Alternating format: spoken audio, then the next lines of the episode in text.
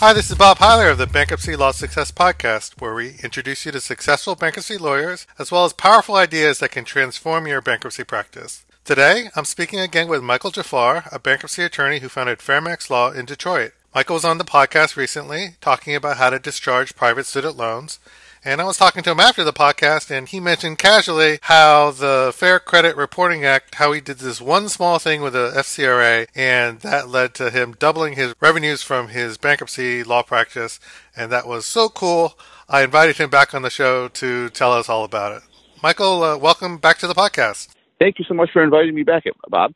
Awesome. So, Michael, you told me this one amazing thing that can double bankruptcy revenues. Can you just repeat what you told me the other day? Yeah, so it's been around for a long time. Back in 1971, President Nixon fi- signed into law the Fair Credit Reporting Act. Basically, the Fair Credit Reporting Act, in essence, in a shell, prevents companies, credit bureaus, from trafficking in our reputation without consequences. That's pretty much what it comes down to. When I explain to people in my lectures and in the, the, the CE book I published about the basic fundamental principle of the FCRA, the Fair Credit Reporting Act, they understand it more with that just one little anecdote than any technical legal provision they could ever read, right? So that was the founding principle of the Fair Credit Reporting Act is there are these shadowy companies out there at the time, obviously now we know we know Experian, we know Equifax, we know TransUnion, we know what a credit bureau is now. But at the time, they were considered shadowy companies that lurked in the background, that trafficked in our reputation. Just imagine somebody puts out a company and says, "Hey, bank, Bank A, you know, Chase, Chase Bank, Bank of America, I will tell you some gossip about Bob Heiler." if you give me seven bucks. Mm-hmm. That's essentially what the relationship is, right? Mm-hmm. TransUnion charges J- Chase or Bank of America or your prospective employer, somebody who wants to hire you, uh, the Navy, they charge them seven dollars to gossip about you. That's really what it is. They won't say it that way, but that's essentially what it is. Mm-hmm. So in 1971, a law was passed called the Fair Credit Reporting Act that basically said, hey, you, you guys can't lurk in the shadows. You can't just say whatever you want about us and it has big repercussions. If it's true, that's fine. But when you get it wrong, you destroy people's lives. People cannot get credit. People cannot buy a home. People cannot get a job because mm-hmm. you mix their because you mix their reputation with somebody else. You can't just sit back and say, "Oops, you know, we try to get it right. We have a you know eighty percent uh, rate of being right, and sorry, you know, we, we have no relationship with you. We can say whatever we want. Mm-hmm. So that's essentially what the Fair Credit Reporting Act came, came to be. So under the Fair Credit Reporting Act is very basic, pretty simple. You have an a- absolute right to get a free credit report every year from these from these uh, uh, jokers every year, one free credit report. And the purpose of that is to allow you to go through it, to peruse the credit report, and to see if there's anything on there that's inaccurate. If there's anything that's inaccurate, they are required by law to remove it or correct it. Mm-hmm. You know, but you cannot sue them if they have something incorrect. You have only you only have the right to ask them to correct it, which is called you know reinve- reinvestigation letter. I don't like that name; it doesn't sound right, mm-hmm. but that, that's essentially what it's technically called. But really, what a reinvestigation letter is is hey. You, you, you said I lived at this address, and you also said I was I was late on my car payment. That's not true. Go ahead and correct it, or else. If they correct it, great. You have no other recourse. If they don't correct it, you are allowed to sue them for damages and for actual damages, which are almost never able to prove. But there's also a fee shifting provision, which is what where we come in as attorneys. There is a fee shifting provision where they are required to pay all of your lawyer fees if you end up suing them, right? So essentially, what happens is credit bureaus they're they're good they're good organizations. Uh, I'll be honest, they're good organizations. They there's no way anybody can get can get it right when they have that massive of of, of, of an information operation, mm-hmm. right? Just imagine I task you with getting everything right about every American, about all their payments every single month, everywhere to everybody, and never get it wrong. You would tell me there's no way. There's no way of doing that. Well, there is a way of doing it, but it's only 80% accurate. Okay, and that's not my opinion. Those are the statistics that a, there was a 60 minute special uh, on 60 Minutes by Steve Kroft, the reporter, in August, I think, of 2016. And the name of the special on 60 Minutes was called 40 Millionaires. That was the name of it, right? Mm-hmm. And 40 Millionaires is because there are 200 million Americans with credit profiles. People think that everybody has a credit report. That's actually not true. Only 200 million Americans are known by the credit bureaus. there's about, there's about 100 million people that are completely unknown to them, right? Mm-hmm. They're completely unknown. So 20% of all Americans, meaning 40 million Americans with the credit report, 40 million have inaccuracies that are just completely wrong, right? Mm-hmm. And the thing that nobody knows that I've always been talking about, I've always been lecturing about, and that finally 60 Minutes got it right, is just because you pull a credit report and you see what your credit report says yourself, that doesn't mean that is what the credit bureau is telling telling other people about you. Mm-hmm. They are conveying different information about you to people who ask about you than they are conveying to you to your face when you ask for a credit report. Mm-hmm. Now that's not intentional. Actually, you know, I think it is intentional, but they don't intentionally get it wrong. What happens is when you ask for a credit report, you put in a lot of identifying information. You put in your full social security number, your last three known addresses, you input your birth, you input, you answer three security questions, you do all of that, right? Mm-hmm. So they always know who they're talking to when they give you a credit report. So their database spits out a credit profile that is accurate to you as far as what they what they say to you, right? Mm-hmm. They have mistakes in there, but they know they're talking to you. But when a lender pulls your credit report, they don't put in all that information. They put in the last four of your social, they put in your name, and maybe that's it, maybe your address. So what the credit bureau does is they compile a report that encompasses a lot of information that may apply to you or may not apply to you. Mm-hmm. And they'll tell them, hey, this most likely is him, but this other thing might be him. We're not sure, but we're going to give it to you anyway for your consideration. Mm-hmm. So they might pull in your brother's information, they might pull in your cousin's information, they might pull in your dad's information, who who who might, might be in jail, and so most people don't know that, but that is a fact, right? Mm-hmm. So what I'm trying to say is that area of the law, the hotbed of litigation for consumer attorneys, it's like shooting fish in a barrel, right? Now bring bankruptcy into the fold. Mm-hmm. Now, I don't obviously just sue credit bureaus just in the bankruptcy context, but the bankruptcy context is the easiest. Okay, it is the easiest. But I don't just sue them in the bankruptcy context. Now, here's how bankruptcy attorneys come in to play. Okay. Yeah. When you file a bankruptcy, that is the only time that credit bureaus have an absolute affirmative requirement to correct your credit report without you doing any work, without you sending them any letters, without you calling them, without you begging them, right? Right now, if you're walking around and you're minding your own business and you don't need to file bankruptcy and you don't file bankruptcy, you might have incorrect information on your credit report, but you can't do anything about it other than ask them to change it. Yeah. And if they don't change it, then you call a guy like me and I'll tell you, thank you so much for bringing this case to my attention. I'll give you a Christmas basket next year. I'm so happy you brought it to my attention. I, I know I'm going to make money and I know you're going to make money. I'm not going to charge you any money. I'm going to file a lawsuit and we will settle it pre motion. Okay. Okay. But with bankruptcy clients, it's even better.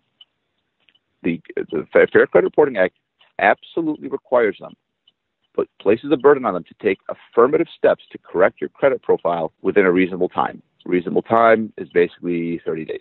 Okay. It's really, it should happen within an hour Okay. because the credit bureau doesn't physically manually do work. They have basically an algorithm. Mm-hmm. So really their algorithm, whatever they update within, they do something called the nightly scrub. So if you file bankruptcy, even if you don't, even if you don't notify anybody, they'll know about it within basically by midnight, Okay. by midnight that day, right? But uh, basically after 30 days, if somebody files a bankruptcy and they pull their credit report and there are inaccuracies, then there's litigation right there, right? They are they only are uh, allowed to do the following to your credit report when you file bankruptcy. They can completely delete a negative trade line, like just delete it as though it never existed, which they don't usually do, but they can, which is great for you. Or they can update it to say zero dollar balance owed, discharged, no no delinquency, no late payments, nothing, no more payment history, no more. That that's the that's the beauty, right? Because your client walks into a credit deal. That's most attorneys don't really know why.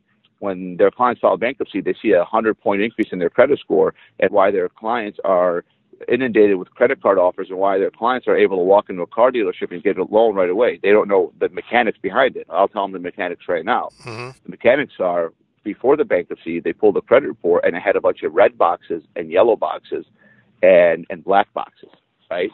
A delinquent, delinquent, 120 days more, 120 days more, 100 more, 30 days on this month, the, the 60 days on that month. That's all. The, that's all the, the creditor sees, and the creditor just throws that in the garbage. It says, you know, go file bankruptcy and come back to me later. But after the bankruptcy, when the creditor pulls a credit report, there is nothing but just a clean white sheet. No more down balance, no more debt, no more delinquency, zero dollar owed. Everything is completely copacetic. hmm Right? But Michael, don't they still? I mean, they do put the bankruptcy on there, so it's. I mean, yes, they wipe That out. doesn't hurt. That doesn't. That doesn't hurt your. That doesn't hurt your credit. That's a big myth. That's a big misnomer. Okay. If you're a lender, right? If you're a lender, how do you keep your doors open? Let's say you're a bank, you're Chase Bank, you have a vault full of cash, which is what you are. And the cash is, let's just say, let's say you have a trillion dollars in the bank, Mhm. and you close it and lock it and say, I'm not going to take any risk and give it to people. What happens to your bank? Goes out of business in a minute, right? Okay. It goes of, in five seconds. You're out of business. Why? Who's going to pay the bill? Uh, you know, you, you have these beautiful institutions around the country that allow people to walk up, throw cash at your employees, and expect everything to be right. Your employees count the cash for them, deposit it for them, keep it safe for them. They can draw from it. They can write checks from it. They can use a debit card. They can go. They can go to Spain and have their money secure and access their money within five seconds. You're doing all that for free, right? How? Why are you doing it? You're not doing it because you're a benevolent organization. You're doing it why? Because you want to charge money, right? Sure, but as you go through the credit cycle, the banks and the institutions are going to be more or less willing to extend uh, loans to people who have recently been through a bankruptcy. No, I would imagine. No. So I'm glad you brought that up. So we, we, know that now that banks have to lend their money. Who is the biggest risk to default on an unsecured loan? Person A, who makes forty thousand dollars a year, is delinquent on a bunch of debts, and or even he's not delinquent. He's never been delinquent in his life, but he has fifty thousand dollars in credit card debt and thirteen thousand dollars in medical bills, and he's on a payment plan and he's never missed a payment hmm person number two has the same situation, same exact situation, same exact income, same exact circumstances, same exact budget. Only difference is he filed bankruptcy yesterday, hmm or he got a bankruptcy discharge yesterday. Which one of them is more of a credit risk? It's person A, hmm the guy who has not yet filed bankruptcy, because person B cannot file bankruptcy for another eight years, and he has no more debt, and no more bills. He can easily afford to to repay your loan if you give him a loan. The other guy can file bankruptcy at any minute. hmm If you give him a loan, you're just adding another straw on the camel's back. Mhm. It's going to break, right? hmm So, so no, the bankruptcy itself is not hard to credit, and that's just objectively objectively verified.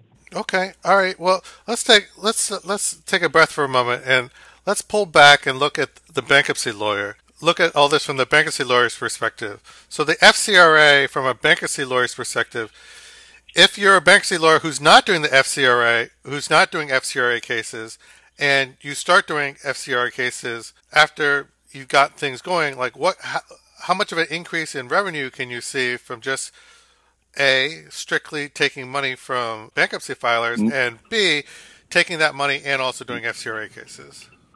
You can never take any money. You, that, uh, if you're representing your bankruptcy filers, all of the money you're going to make is after the case is discharged, right? It's not going to be before. But if you bring FCRA into your practice, you're going to get a bunch of people who are going to come in who have inaccuracies on their credit report. And just as a bankruptcy attorney in general, people call your office for all kinds of stuff. They call your office and they say, I don't want to file bankruptcy. I have something on my credit report that's inaccurate. It's not right, right? So that's a good red flag. But to be honest with you, if you want to make it systematic and you want to make sure you make money, you can do what I do, which is you make it a policy to follow up with your clients 30 days after discharge or 60 days after discharge or any time that you want, but don't don't wait too long.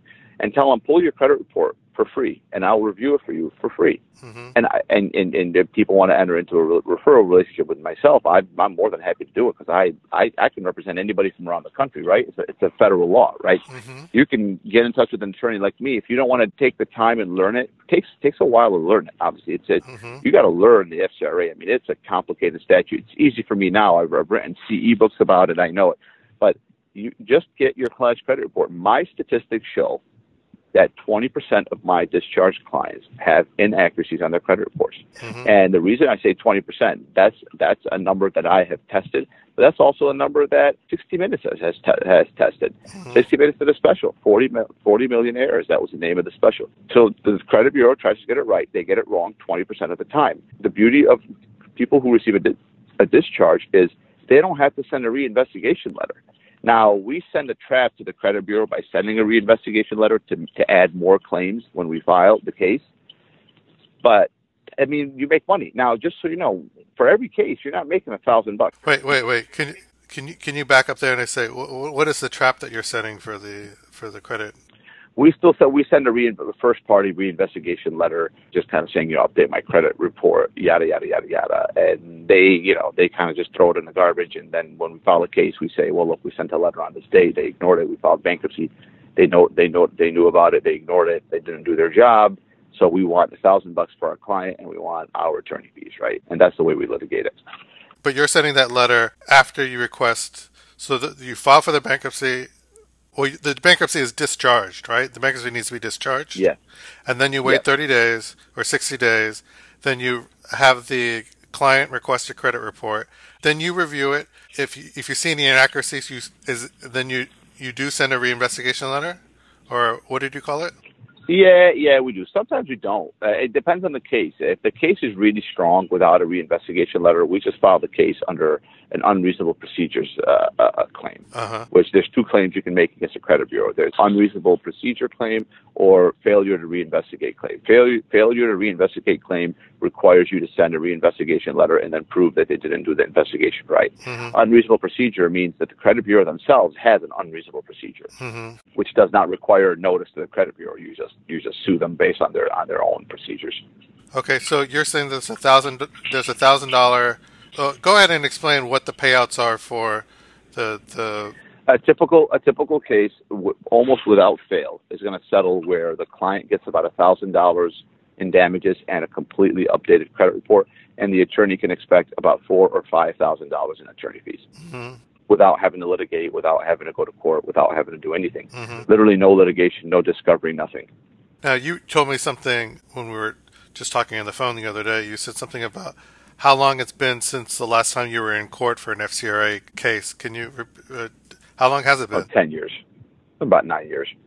So you haven't even been in into court because you, presumably all these cases are settling, right? I've never, I've, I've, yeah, I've never done a trial ever. I filed a massive amount of these cases, never done a trial. Been a, been, been a court one time, uh, never even argued a motion. now, these cases are these are these FCR cases received differently in different courts around the country, or is it a pretty standard response? Pretty standard. Pretty standard.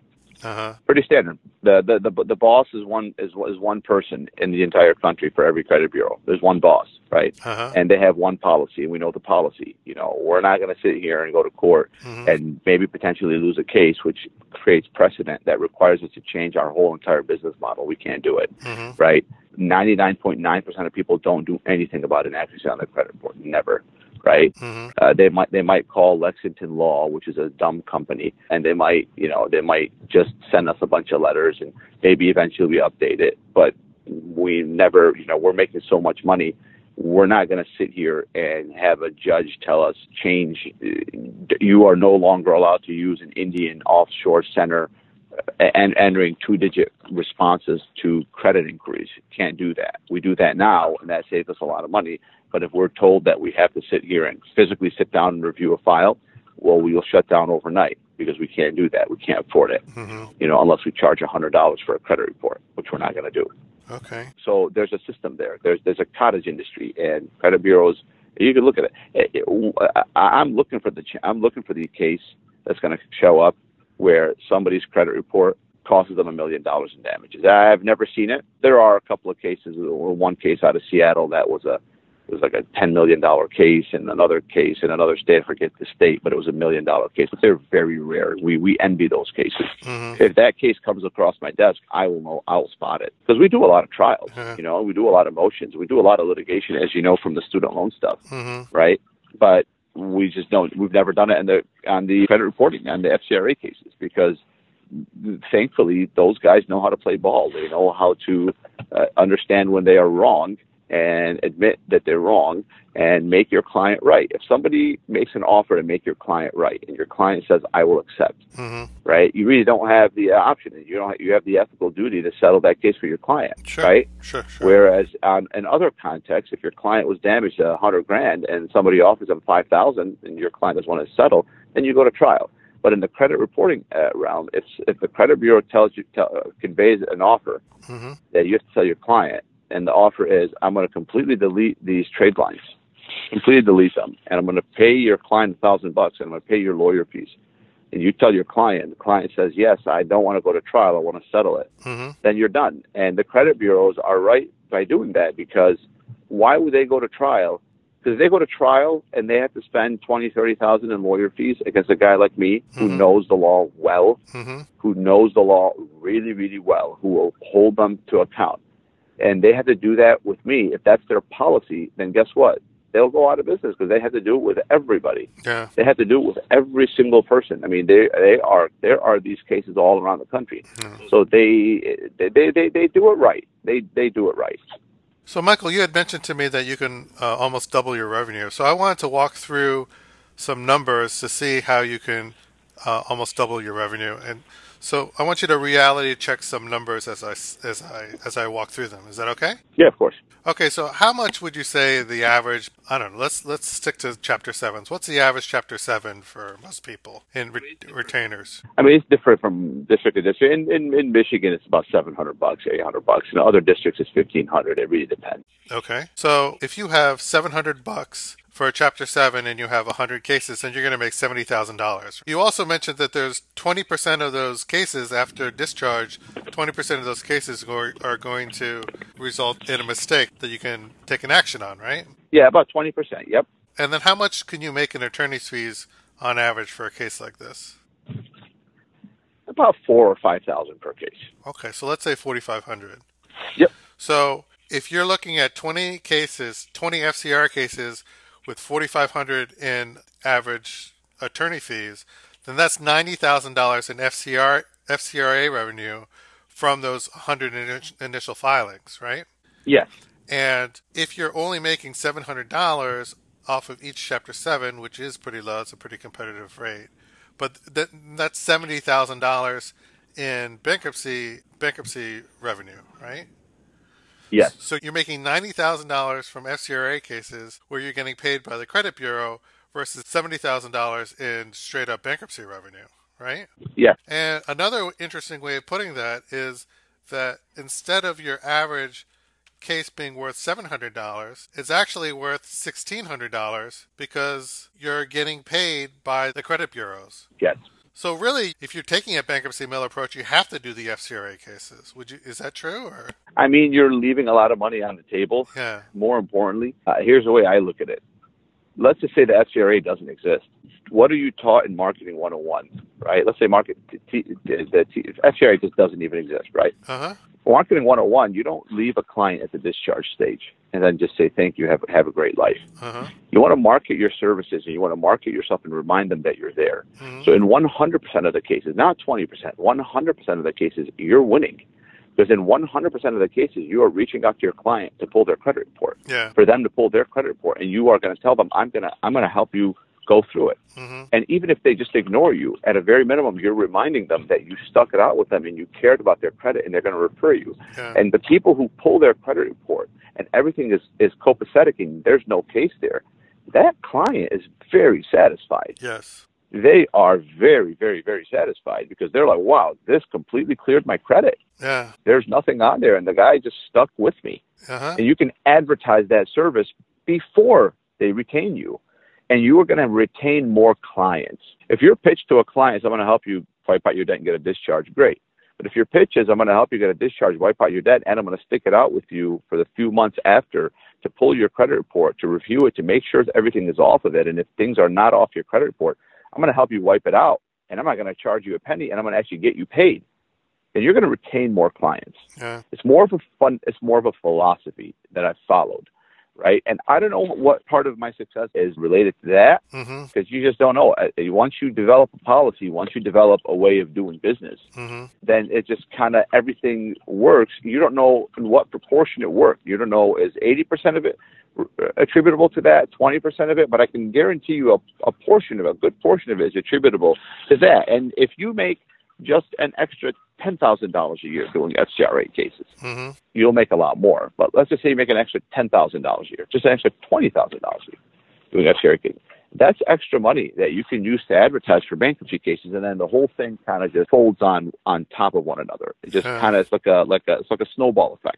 Michael, that's a really interesting way of putting it. If you change the situation a little bit, I think it makes it more obvious, like how doing this work leads to a better result. Let's say that you're a doctor and you cure cancer 100% of the time, but then you never meet with the patient after you've cured his or her cancer and said, Your cancer's cured. Well, that person's going to be kind of freaked out about cancer for the next year, five years, how, you know? But if you actually meet with them and say, Hey, not only did I cure your cancer, but here's your blood test and you're totally cured, they're going to be crying with tears of happiness, and it's just a much better experience for them. Yeah, no, I, I mean, I mean, I'm I'm all about, I'm all in favor of following up with clients and giving them a giving them a total experience. You know, I thought of this back when I was still in law school, and one of my buddies filed bankruptcy with my other with my other friend's older brother, who was a bankruptcy attorney, mm-hmm. and he was maligning that attorney. And I said, "Well, what, what's what, what was your experience?" He's like, "Everything's still on my credit report. He did nothing for me. He hurt me. He didn't do anything. He did the bankruptcy. I paid him." and and everything's on my credit report, and that stuck with me because mm-hmm. I knew I was going to become a bankruptcy attorney, right, when I was in law school, and that stuck with me, and it stuck with me because I had to figure out why did that happen, and it, I figured out basically when I became an attorney, all of my colleagues would complain and say, you know, we do the we do the bankruptcy, but God knows if the credit bureau takes things off their credit report. Sometimes they do, sometimes they don't. And a young man, when you file a bankruptcy, always tell your clients, I'm not a credit uh, report attorney. I can't guarantee you the credit bureau is going to do their job. You got to send them letters. Mm-hmm. And and that is exactly when I came up with the whole philosophy. I researched the FCRA. I studied it. I sat down. I committed myself for about seven months. Seven months. I read two to three hours a day from the NCLC manual and every book and every case I could find, and I became a subject matter expert. Mm-hmm. Then I folded into my bankruptcy practice, and then from that point on, I never looked back. Mm-hmm. Okay, Michael, let's uh, take a step back here because the cool thing about what you've told me is that with one action, you can kind of double your revenue. And that one action is having the client pull his or her credit report 30 or 60 days after the bankruptcy discharge. So we know that that works, and we've run the numbers, and we can see how that's profitable. Let's start. Let's kind of start over, and let's talk about what we can do to get the maximum number of people to actually pull their credit report. Well, actually, let's first go into why does a client need to be the one to pull the credit report? Why can't you or a paralegal at your office pull the credit report? Why does it have to be the client? Let's start there. Long story won't happen, cannot happen. Credit bureaus, uh, the law protects them. They do not have to pull credit reports to anybody except for a permissible end user. An attorney is the exact opposite of a permissible end user. You will never be allowed to pull someone's credit report. Don't even try. There are long, long, long ways of really, really working your tail off to get consent from your client, and then they still reject you, and then they ask your client to send them three identifying pieces it's it's a mess. Don't even don't even try. The only permissible end users for a credit report are banking institutions, governments, and the actual credit the, the actual individual themselves. That's it. Attorneys are not permissible end users. You never will be. We will never be allowed to do it. Whereas a person pulling their own credit report, they can do it in, in, in two minutes for free without any problem. That's the first reason. Okay. The second reason is I read an amazing book a long time ago that changed my life when I used to suffer through this by an amazing, amazing uh, uh, book by a consumer attorney, right? And he was a consumer attorney that did lemon law, okay? He said, I have a policy on the practice of consumer law. If you want to make money in consumer law and actually be a consumer law attorney, here's, here's my philosophy. I do warranty law. A lot of people come to me and they complain and they say, I took my car to this mechanic and this mechanic you know, ruined my car. I talked to another mechanic, a master mechanic who's licensed, who's certified, and they said, yeah, you could sue them for that, and they they were negligent. I have a policy. I do not meet with that client. I refuse to take their case. I don't do anything. You know what I tell them? Mm-hmm. Before you ever come to my office and meet with me, I will take your case. I will not charge you any money. I will do everything. I'll I'll go to the moon for you. But I have one requirement. You have to fill out this application here, and you have to go get what that other uh, mechanic told you, I need you to get it to me in writing mm-hmm.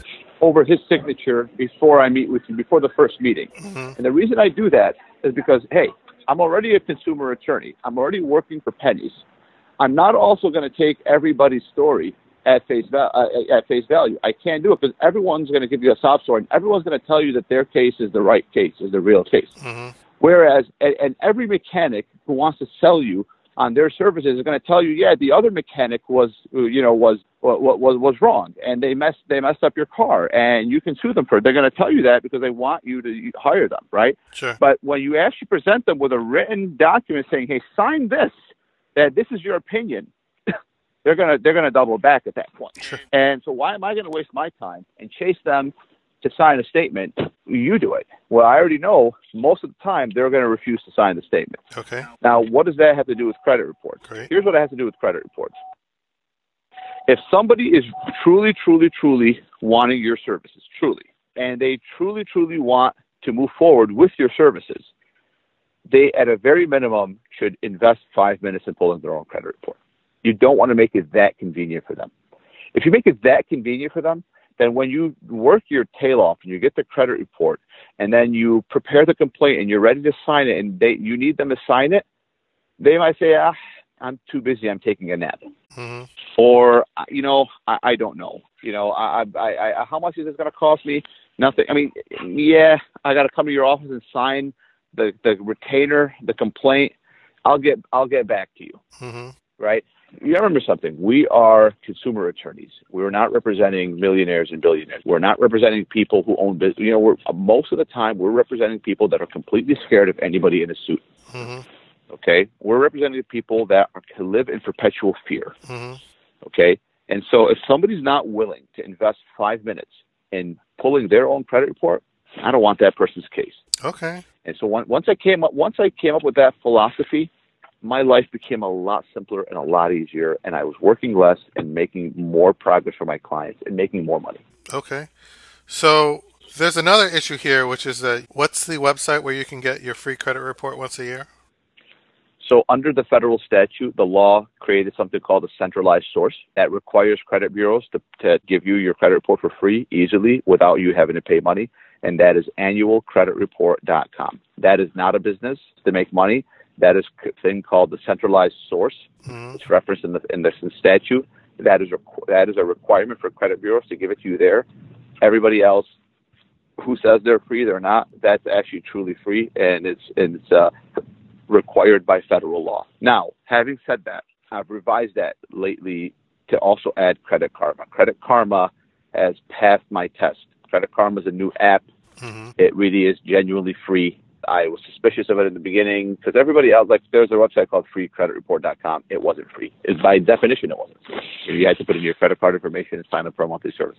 All these other companies. Anyway, point is, those other people are not really the ones you want to use. You want to use annualcreditreport.com, but Credit Karma, I could also see Credit Karma also hedging their way. We're we're getting uh, we're getting credit reports from that for free for our clients, uh, using them as exhibits to complaints, and it's it's working out well. Okay. But annualcreditreport.com is the best by far. If your client goes on to annualcreditreport.com, they'll get their credit report for free. Great. So here's my next question, which is that you know I, I'm a marketing consultant specializing in bankruptcy, helping uh, bankruptcy lawyers. A lot of bankruptcy lawyers seem to divide into two groups. The first group of bankruptcy lawyers ask prospective clients to pull their own credit report. The second group uses a service like CIN Legal Data Services, something like that, to pull the credit report for the customer. It's not it's not a traditional credit report, but it gives them the information necessary to, to kind of audit their finances for the for the bankruptcy filing. My question is, if someone has already pulled their credit report prior to filing from annual, No, no, no. Go ahead. No, no. Yeah, I'm glad you brought that up. I am Mr. CIN Legal Group. I absolutely insist on you insist on using on all my bankruptcy files. I pull a CIN, I, and I pull the premium one, not the basic one. I pull the one that actually costs an, uh, an extra ten bucks, The forty dollar, the forty dollar one. which tells them the, the yeah the the the one the predictive credit score that, that gives you your predictive credit score. I use it in sales. Uh-huh. No, no, no, no, no. That's not a credit report. That is a bankruptcy report. Yeah. Don't don't be confused with that. With a, that's not a credit report. Well, what about bankruptcy lawyers that ask their clients to generate their, a free credit report from a service like annualcreditreport.com? I don't like that. I like pulling the CIN. I, here's the thing: it saves you money and time and data entry to pull to pay money, pull their credit report, and import everything into their Schedule F than to just get their regular credit report and have to go through it. Mm. No, no, no, no, no. I'm an absolute advocate of pulling the CIN report. It's an absolutely beautiful report. Mm. It gives you things that the credit bureau now won't even give you, which is records of lawsuits, judgments, taxes, all those kinds of things. Mm-hmm. No, no, no, no. I absolutely recommend pulling the CIN report. Okay. But that's not a real credit report. So that's not a real credit report. It doesn't have payment history. It doesn't have delinquent. It doesn't have any of that stuff. Huh. You know that is and that's a pre-bankruptcy report. That's not a report that you pull after the case is filed. You know. So what if you don't use CIN Legal Data Services right now, and you ask your clients to pull a credit report outside of CIN, and you just tell them go to annualcreditreport.com and and pull that and bring that. It won't matter. What about the? You only get one free credit report a year, though. Yeah, yeah, you you you can, but you can get another one from the same website, but you just pay seven bucks. Oh, it's just seven dollars. Okay. Yeah, just seven dollars. Yeah. Okay. Yeah. Or you or you go to Credit Karma, or you go to Credit Karma and get it for free uh, okay. uh, all the time. All right. And the, do you know how Credit Karma makes money? I mean, I've seen their ads. I don't know how they make. Yeah, money. I know how they make money. Yeah, I know they they make money the same way all the other guys, the guys that used to charge you and they don't charge you anymore. They all make money the same way by uh, promoting you. They they they they sell your information. Uh, they sell space on their website to, to uh, lenders who want to advertise for their for their loans, and those lenders pay them money to promote them for people to use them to borrow money. Oh, okay. They're basically like YouTube. You know, they're basically just like YouTube. You come to me for to for, for to watch content, and then I'm going to charge people to, to sell uh, lipstick and, and nail polish. Uh, with Credit Karma, you, you, you people come to me for their credit. I'm going to let Bank of America advertise a new promotional rate on vehicle loans. Okay, that's how they make money. They're very happy to be free. Trust me. They want they they want everyone in the United States of America having their app and using it for a reference for their credit. Okay, let's again from the bankruptcy lawyer's perspective. Let's take a step back and let's look at what you should say to the prospect through the throughout the bankruptcy filing process to maximize the chance that they will actually pull their credit report 30 to 60 days after the bankruptcy discharge, right? Yeah, get pull their credit report and then give it to the attorney. And again, if, if the attorney sees any inaccuracies, then at that point he can reach out to any attorney that he trusts that knows how to do these cases, or they can, you know, I'm I'm not trying to promote my myself, but sure. they can reach out to me, and I and I could easily, I'd be happy to take the case. Obviously, I take it on contingency. Mm-hmm. I pay referral fees to attorneys, and that's the way it works. Okay, but the brunt of my question here is what should we say to prospects to maximize the chance that they'll actually pull their credit report? Like from day one, are there things that you can say to your prospective client even before they come to you, even before they retain you as a bankruptcy client, that increase the chance that they'll actually pull their own credit report 30 to 60 days after the discharge? Yeah, there's absolutely something they can do. Absolutely. When I first, if you, if you have, first, it has to become a part of your culture because if it's a part of your culture, it, then it permeates throughout your organization. If you're if you're a solo practitioner, that's easy. If you're not a solo practitioner, it becomes harder. If you have a larger firm, it becomes very tough. But it, it can be done. You got to make it as a you got to make it a part of your culture. And the way it becomes a part of your culture is you tell everybody when you first sell a client, sell a person on credit on our bankruptcy services. You say everything the way you're saying it now, but at the end of the, the pitch, you say, and by the way, we're going to stick with you after the discharge to make sure everything's off your credit report. And if it's not, we're going to sue the credit bureau. We're not going to charge you a penny, and we're going to get you paid. And it's an absolutely 100% accurate promise, uh-huh. you know, that, that you're allowed to make. Once you make that a part of your culture, then at that point, the client is aware and they're apprised from day one that that's a possibility. And believe it or not, clients cling on to that. Yeah. They don't forget that. That's a big deal to them. Okay. Mm-hmm and you sell more vacancies. Then, after that is done, then it's easy for you to have an assistant or somebody be designated to, hey, when we get a discharge, right now we're getting, right now every firm has a protocol with discharges. Something they do something with a discharge. They notate the file. They send a letter to the client. Something. Yeah. Well, just add to that protocol. Whatever your protocol is, add to that protocol. Hey, please go on to annualcreditreport.com, pull your credit reports for free, and call us. And just, if you want, just schedule people for an appointment. Mm-hmm. schedule them for a telephone consultation.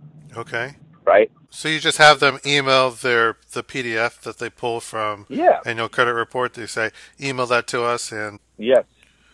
And using this protocol, what percentage of your of like a, out of every hundred filings, what percentage of people actually get back to you? I'll give you an example. We called 14 people yesterday, and four of them were so excited they went and pulled their credit report yesterday. Uh-huh. The other 10 we have to leave a voicemail for, Okay. and they'll probably call back. That's just yesterday. They people do it. People want that. People have nothing else going on. hmm They have the ability to clean up their credit report.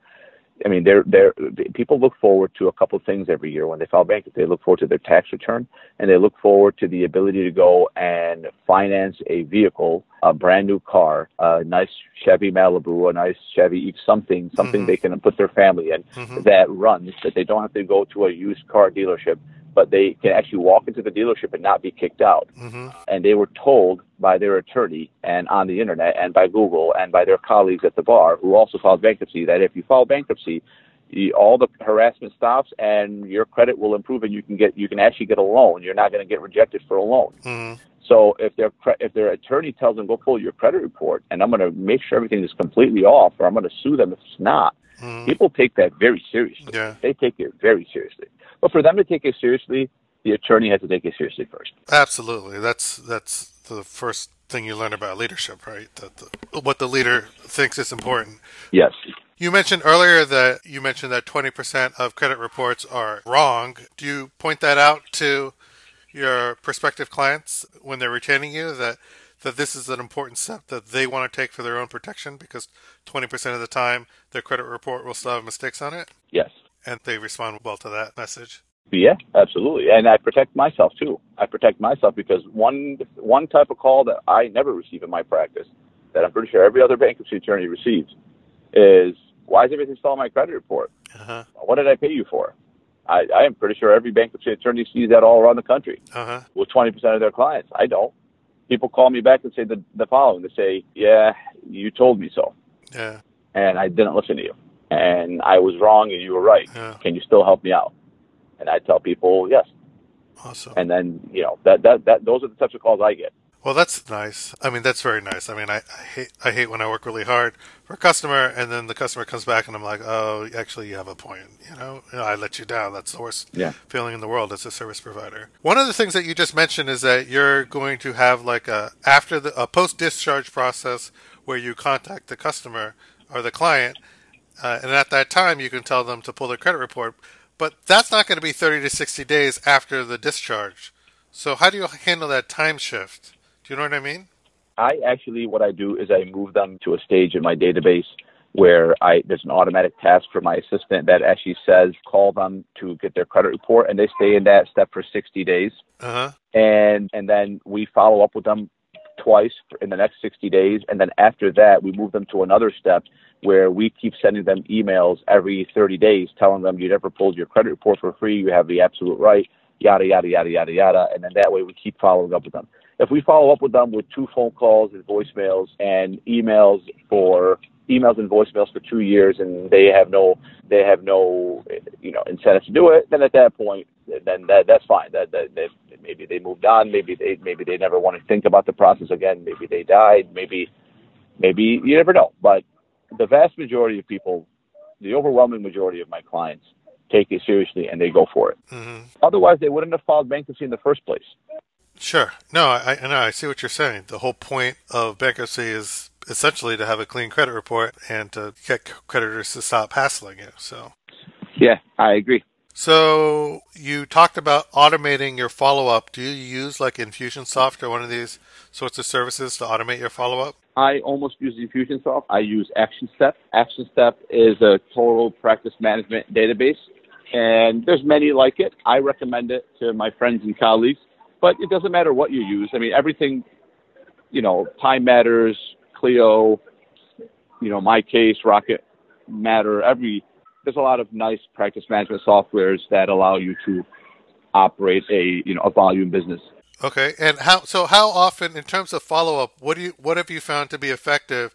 You ask your assistant to follow up with customers. So let's walk through an actual example. Someone uh, their bankruptcy is discharged on January first. Then you're going to wait, let's say, 60 days to contact them. Well, you might contact them right away, and then wait 60 days to tell them to pull their credit report. Uh, what So now we're talking uh, March 1st, and you start contacting them, or your assistant does. What do you have your assistant do in that first week? I have her call the client to tell them, you know, congratulations, you received your discharge. Here's what that means, and here's the here's why this is good news. And let's talk about your credit. And then she goes through the script, right? That happens right away. Uh-huh. And we do it twice until we get a hold of the client. We also email the client the same thing. Uh-huh. And that's what happens in the 60 days. So it's two phone calls to try to get the client on the line or trying to get the client to call us back. Okay. And that's pretty much all we do with the 60 days after. And we've already told the client from the beginning of the process that this is coming after the case is done. Okay. If their bankruptcy is discharged on January 1st, you're going to call them on January 2nd and let them know. But you have to pick you have to pick up the phone again or contact them somehow again on March 1st to let them know they should pull their credit report, right? Yes, correct. So then you so what is the protocol at at March 1st? What do you do? On March 1st, you know, 60 days later, we moved them to a step where, you know, we, where we knew we couldn't get a hold of the client to do it. So what we do is we email the client and leave them a voicemail every 30 days Okay. for two years to ask them to pull their credit report for free, Uh-huh. and we follow through the same script. So we try for two years, Wow. but in the first 60 days, we we we do it with like a personal, personal, personal call. Okay, I get it. You said that you settle a lot of the ca- you settle every case, but you still need to probably file file a motion or how what's the first step? Complaint, complaint. Okay, so you file a complaint and then how long does it usually take for the uh, the credit bureaus to contact you to to settle them? The cases Within within within two weeks. within 2 weeks. Is, is are there any kind of exceptions to that? No, they have 30 days to respond. Uh-huh. They always always want to settle right away. And so they usually respond within 2 weeks. Are there any tricks that you can do to get more money for your client and maybe for yourself or I don't know? No, well, no. We, I mean, we have a good, solid retainer that protects us, but really, I mean, it's it's it's pretty basic. You're we're not you're not going to make you know like a million dollars per case. You're going to make you're going to make a good four or five thousand dollars in attorney fees on on a typical case. I rarely, rarely make less than that. Time to time, we'll make a good ten to twelve thousand dollars in attorney fees. It just depends on the case. It depends on the depends on the fact pattern. Depends on the egregiousness of the mistake as well. Mm-hmm. Can you can you get into that? Uh, the egregiousness of the mistake. What makes a mistake more egregious or less? Yeah, so there's mistakes like somebody files a bankruptcy and there's three trade lines that show discharge in bankruptcy, but they also sold, say, 120 days delinquent and they have a payment history, right? That's more egregious than somebody who, let's say, has some, the credit bureau leaves something that's technically accurate but is misleading. You know what I mean? Like, last delinquency was, you know, two years ago or something like that. That's, it's, it's, that's technically accurate, but it's misleading. So, uh, you know, that's pretty much, you know, it it it it, it varies, but most we're you're in that range. You're in that four thousand to ten thousand dollar range, pretty much every single case. Uh huh. Okay, and then in terms of you know understanding the FCRA law, at this point, I think we understand why filing FCRA cases and tracking people's credit report down 60 days after a bankruptcy discharge, we understand why that's valuable. But in terms of the mechanics of filing an FCRA case, you know, it took you seven months of intense reading and study to figure out FCRA. What would you recommend to a bankruptcy attorney who knows how to spell FCRA but not much more? I would take a seminar. Uh, you know, the good thing is it's it's uh, it's federal law, so you don't have to you know you don't have to w- worry whether your local bar has one. hmm Find a seminar, but I would get the NCLC manual if they want to really read it. That's the way I, I learned it. Now it took me seven months. hmm So it's not going to take you a lifetime. You know, I mean, I have experience in litigation that you know keeps building and building and compiling, but anybody can get that if you're a young attorney or even if you're a middle-aged attorney. You know, it's not too late to start. hmm If you're at the tail end of your career, you, you definitely don't want to pick up something this technical and start. I wouldn't do it. Uh, it's like trying to become a divorce attorney when you're 55, 60. You know, uh, learning that you, you don't want to do that. It's not worth the it's not worth the grief, right? I would pick up the NCLC manual and I'd read it. Yeah. And don't be fooled by the word manual. It's not a manual. It's a it's a 2,000 page technical book written in small print, Uh, where it's, you're not reading you're not reading a novel. You're reading a very technical treatise that requires slow reading. You know, that's why it took me seven months. Well, what about you wrote a chapter in a book about the Fair Credit Reporting Act? What, what was what was the name of that book, and do you think that would be applicable to? Yeah, yeah, it, it is. It's like I said, it's a federal law. So it's called the Michigan Causes of Action Form Book. But this is a federal law, has nothing to do with Michigan law. Mm-hmm. So anybody could pick that up. But no one's going to want to pay no one's going to want to pay, you know, 160 bucks for that, which mm. is a hmm. book that's primarily tailored to Michigan attorneys. Uh-huh. Whereas they can pay the same amount of money and get a book that's tailored solely to the Fair Credit Reporting Act, and they can use it as a reference point for anything they might do. Well, I'm looking at your book. Your book, in your book, you have it's Chapter Nine, the Fair Credit Reporting Act, Michael Jaafar. But like, the benefit of that is that you just have to read a chapter of a book as opposed to 2,000 pages or whatever. Yeah, yeah. I mean that that yeah, and it has sample complaints and everything. But but I, I don't recommend that only because if you are getting into it for the first time, you're going to want to use something that has exhibit. That's more of a quick synopsis to teach you the basics but you're going to want to know if you're going to get into this and you're going to file a complaint, mm. uh, you're going to make a representation to your client. And then the, the first couple of times I filed complaints, I wasn't able to settle anything, mm-hmm. right? I had to dismiss one because the, the, you know, the attorney on the other side will, is before they call you, they said they're not going to just see your name on a pleading and say, please let me settle. No, they're going to review it and try to find if there's anything wrong they'll never find anything wrong with my complaints because there's nothing wrong with them. Mm-hmm. But in the first one I filed, the credit bureau for Experian called and said, "Did you know that your client misspelled her name on several, you know, several forms that she filled out, and this is not wrong. This is wrong. This is not her. This is not her." And I was like, "Oh, I'm so sorry." I, I basically begged her to let me dismiss the case. This is when I was a young attorney, mm-hmm. right? And I, I you know, bit off more than I could chew, and I never made those mistakes again. And I sat down and I committed myself to understand the understand the law right, and understand it. Now, like I said, it's not rocket science. Yeah. It's not rocket science. Any attorney can understand it, and they can actually become a master at it. Yeah. But I figured out the secret. The secret is to reading that book, the NCLC manual. Okay. I would absolutely recommend that you read that book. If you are going to do this without another experienced attorney doing these cases, the last thing you want to do is put in all that time aiming to make four or five thousand dollars, and you don't understand the law, and then you wasted your time. Whereas if you read the NCLC manual, you're you're you're not going to get it wrong. By the way, you will always get it right. Okay, so I'm looking. I went to Google and typed in NCLC manual. There's a lot of there's a reference to the NCLC digital library. Is there just is this the book, the Fair Credit Reporting, or what? What's the? Yes, yes, yes. Yes, my book is a great, great, great, pre, uh, a great uh, precursor to teach you the basics mm-hmm. uh, on how to file a complaint, on what the Fair Credit Reporting Act does. Mm-hmm. But, but you got to look at that as one chapter in in one book, whereas the NCLC manual has 26 chapters. Okay. So it's a big organization that's devoted solely to this discipline. Um, but the book that you would recommend is the Fair Credit Reporting book uh, here. I would recommend reading my book first if you can find a copy of it for free. Uh-huh. But don't spend 160 bucks. Don't spend because the book that I'm in is a 160 dollar book that is absolute mandatory, not mandatory, but absolute essential in the state of Michigan mm-hmm. for attorneys who are filing all kinds of complaints in the state of Michigan. It's called the Michigan Causes of Action Form Book, uh-huh. and you buy it in the state of Michigan to help you with breach of contract cases, you know, with the derivative shareholder lawsuits, all kinds of things, sure. right? And one of them is my, my chapter on the Fair Credit Reporting Act, right? Uh-huh. Whereas if you're just if you're going to make a cottage industry out of doing this type of law, mm-hmm. you got to read the NCLC manual. Okay, but okay, I, I, I don't mean to beat a dead horse, but is that the book called the Fair Credit Reporting?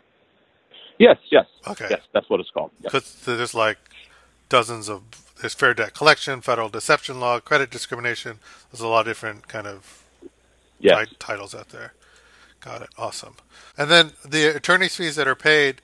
Do you need to do anything special to, like, when the when the settlement occurs to the the, the credit bureaus just pay you directly, and then you do a dispersal to your to your client? How does that work? Yeah, they just write a check to you, put it in your IOLTA account, and disperse you and then your client. Okay, awesome, awesome. Is there anything else that you think that um, we should cover for for wannabe FCRA attorneys out there? No, this is this has been a pretty pretty good pretty good discussion. I, uh, the, the difficult thing is, uh, you know, marketing it changing the culture within your firm. Uh huh. That's that's really the difficult part. Yeah. You know, uh, uh, you know, habits. That's the that's the difficult part. That is it. That's the main main thing. Well, do you have any tips for like you know you have a crusty old paralegal who you know has this who sometimes corrects you and is it's just crusty and and has maybe uh, his or her own way of doing things, and then you tell them, look, this is really important. Like, how do you get them to change their ways? That's tough. I wasn't able to easily fix that. Where with my first paralegal, I thankfully, you know, she moved on, and I was able to hire new people. I did this early on. I did this, I think, two years into my career, hmm so it's easier for me.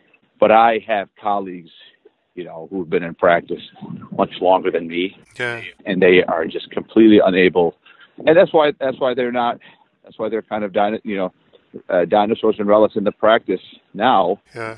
for many reasons. You know, the technology age came in, and you know, people aren't meeting their attorneys as much face to face. So people want to telephone consultations, and just it, it's kind of like with everything else in the practice, right? Everything is different now in the age of Twitter and and Facebook, and everything is just different. Yeah. Yeah. So with, with respect to having a crusty old paralegal, that means that the attorney themselves may be a crusty old attorney. Yeah. If you yourself, if the attorney believes in it and he wants to do it, then it will per- permeate throughout his organization and it will happen. Yeah. You know, it's kind of like the discussion you and I had on the private student loans.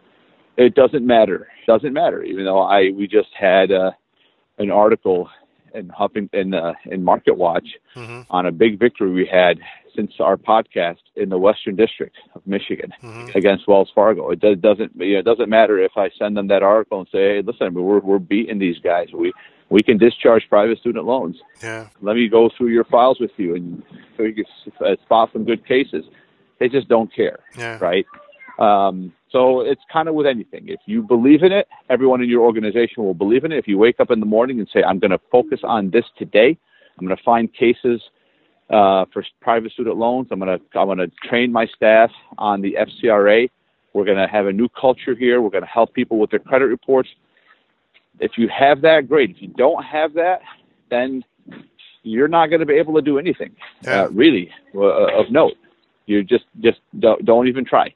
I really like this FCRA stuff for the two reasons that we've already discussed. But just to review, number one, you're offering a better experience to your client, and you're making sure that you're offering, giving 100% of your clients the full benefit of a bankruptcy, which includes a clear credit report. So I really like that. Yeah, exactly.